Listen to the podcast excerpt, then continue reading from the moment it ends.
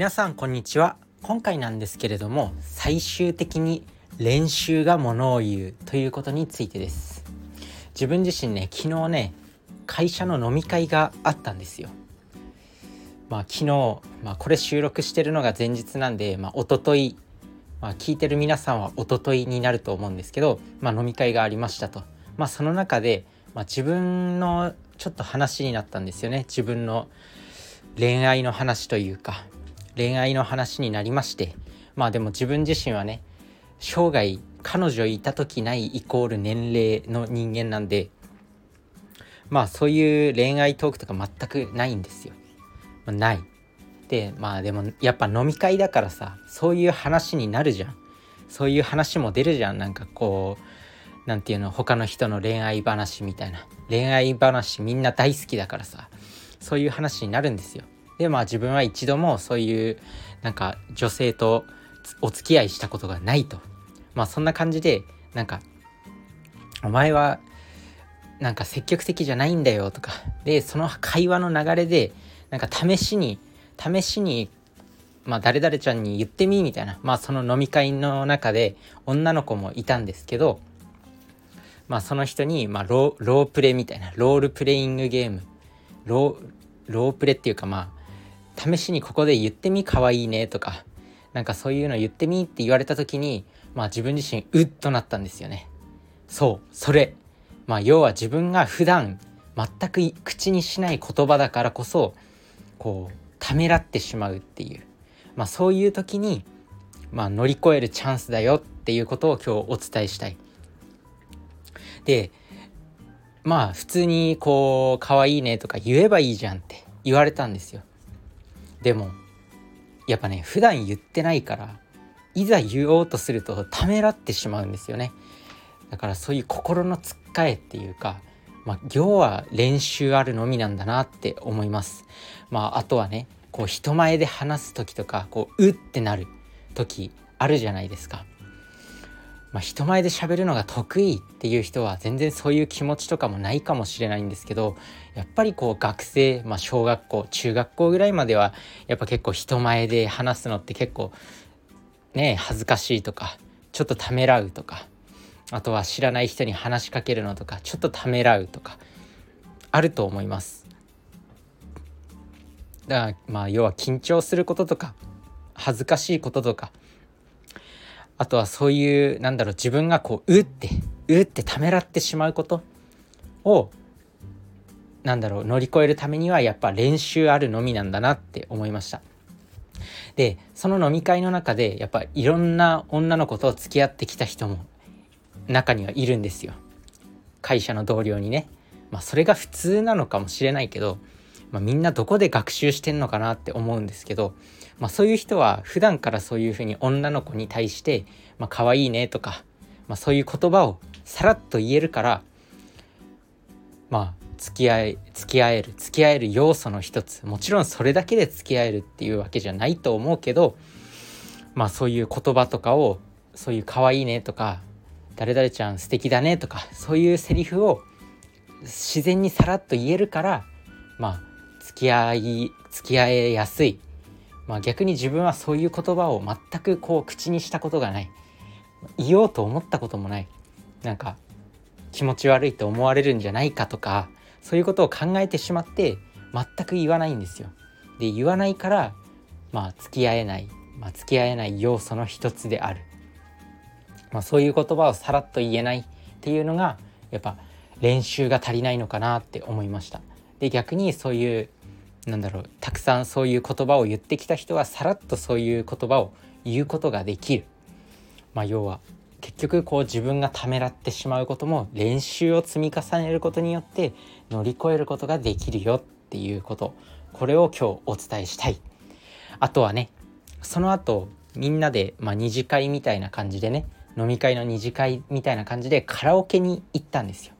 でカラオケの時も、まあ、自分自身こうなんかワイワイ系のグループでこうね学生時代育ってこなかったんでまあなんだろう会社の人たちのそのワイワイ系のノリにちょっとついていけないなっていうところがあったんですよね。でもそれもちょっとうってためらってしまうところだったんで、まあ、頑張ってついていきましたよ。そういう何て言うの飲みゲーっていうのかななんかこうカラオケでなんかこう順番が回ってきたサビの部分が回ってきたら、まあ、その人がお酒を飲むとかなんかそういうワイワイ系のノリとか正直もううんざりしてたんですけどなんだろうこれも新しい経験だと思ってもう頑張ってついてきました、まあ、まあ新しい経験にはなったけどまあ別にやりたくねえなっていうこんなノリ嫌だなっては普通に思ったんですけどやっぱり新しいこう自分を新しい経験を取り入れていく上で、まあ、一度も経験せずに一度もそういうワイワイワイワイの経験をせずに、まあ、人生を終えてしまうのもどうかなと思って、まあ、経験してきました。まあ、やっぱ自分に合わないなとは思ったんですけどやっぱそうちょっとねためらってしまうことへの挑戦をすると自分のメンタルがちょっと強くなりますなのでやっぱよくコンフォートゾーンから出るとかって言うと思うんですけどこう自分が自分の気持ちの中でこううってうっとためらってしまうことが結構基準になる。皆さんもこのなんかこうためらってしまうことに是非取り組んでみてください。でそれをためらってしまうことを乗り越えるには、まあ、慣れが必要。だから結局練習積み重ねっていうのが大事になってくるよっていうことです。まあ簡単な当たり前のことを言ってるとは思うんですけどやっぱり人間大人になるにつれて自分が生きやすい生き方をしてると思うんですよね。まあ、もちろん幸せになるためにはそれも大事だと思うんですけど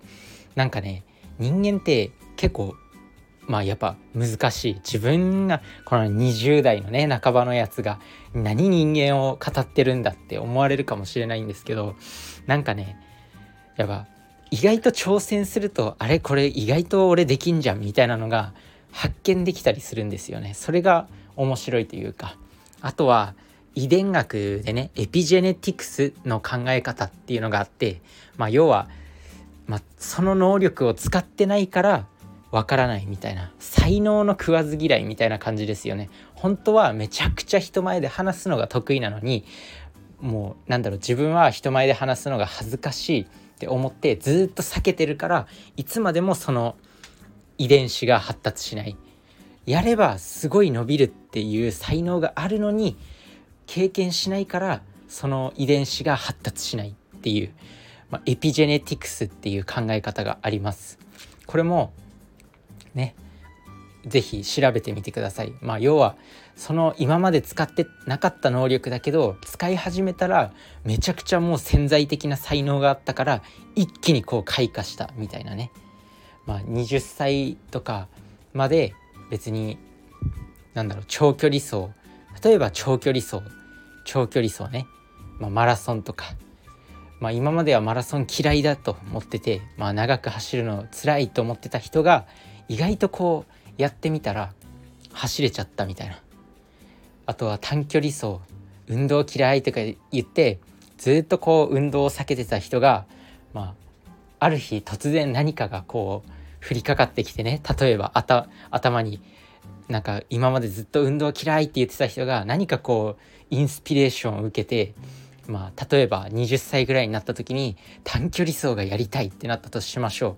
う。でまあ今までは運動を避けてきたけど短距離走の才能の遺伝子はあったから、まあ、やることによって一気に伸びるっていう可能性もあるわけですよ。まあ、そんな感じでエピジェネティクスっていう考え方があるんで人間意外と挑戦するとどの才能が発達するか分かんないんですよね。まあ逆もしかりですけど、まあ、好きだと思ってやってたことが全然才能ないっていうこともまあ中にはあるんで、まあ、残酷だとは思うんですけどやっぱりそれを見極めるためにはいろいろ挑戦していかないといけない。なので、まあ、こう自分がね避けてきたこととか意外と挑戦してみるといいと思います。あとはこうためらってしまうことね自分自身がこう会社の飲み会でちょっとためらってしまった女の子にただ可愛いねっていうことを言うっていうそのセリフを言うのをためらってしまったりとかカラオケでなんかこうワイワイ系のノリについていくのをためらってしまったりとかそういうちょっと心にうっとなる経験、まあ、誰しもあると思うんですよ。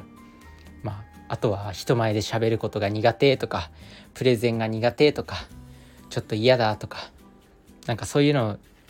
ね誰しもこうちょっとためらってしまうことってあると思うんですけどそういうのに、まあ、ガンガン首を突っ込んでいくとめちゃくちゃメンタル強くなりますよっていうお話でした。是非こうこうねためらってしまうことに挑戦してみてください。ということで、まあ、本題は終わりで、まあ、ちょっと雑談タイムに入るんですけど最近ね自分めちゃくちゃこう書きたいっていう欲があるんですよ。まあ、メールマガジンでも、まあ、ブログでも何でもいいんですけどこう書きたいんですよね何かこう文章を文章を書きたいとにかく書けよっていう話なんですけどなんかねやっぱ書くのまだまだなんかこうどのプラットフォームで、はい、発信しようかとかまあいろいろ決めてる段階ですね。で最近見つけたのがこのサブスタックっていうなんかニュースレターを発信する、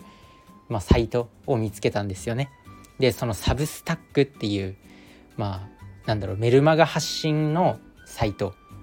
があるんですけど、まあ、トップトップ配信者トップ発信者は年間約1億円ぐらい稼ぐみたいな、まあ、アメリカだか外国初の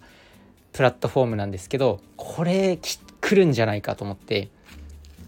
自分もこれで始めようかなって思います。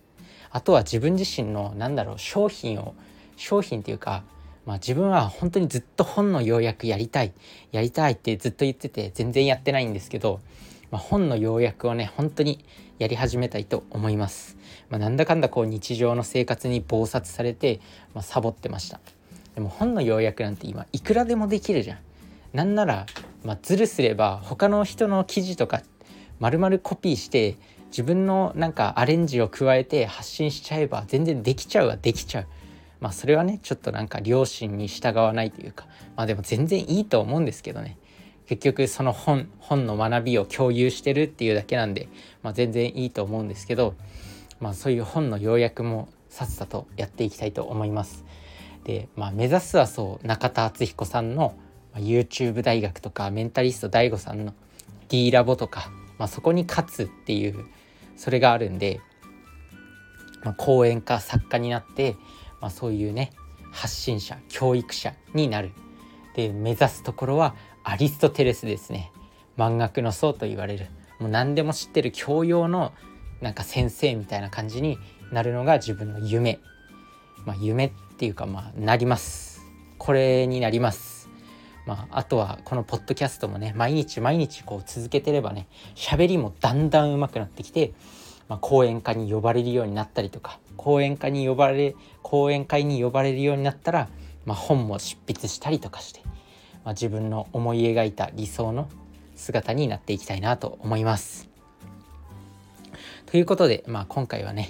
一番伝えたかったのはちょっとためらってしまうこと心がうっとなってしまうことにどんどん挑戦していこうっていうお話でした。それじゃあねバイバーイ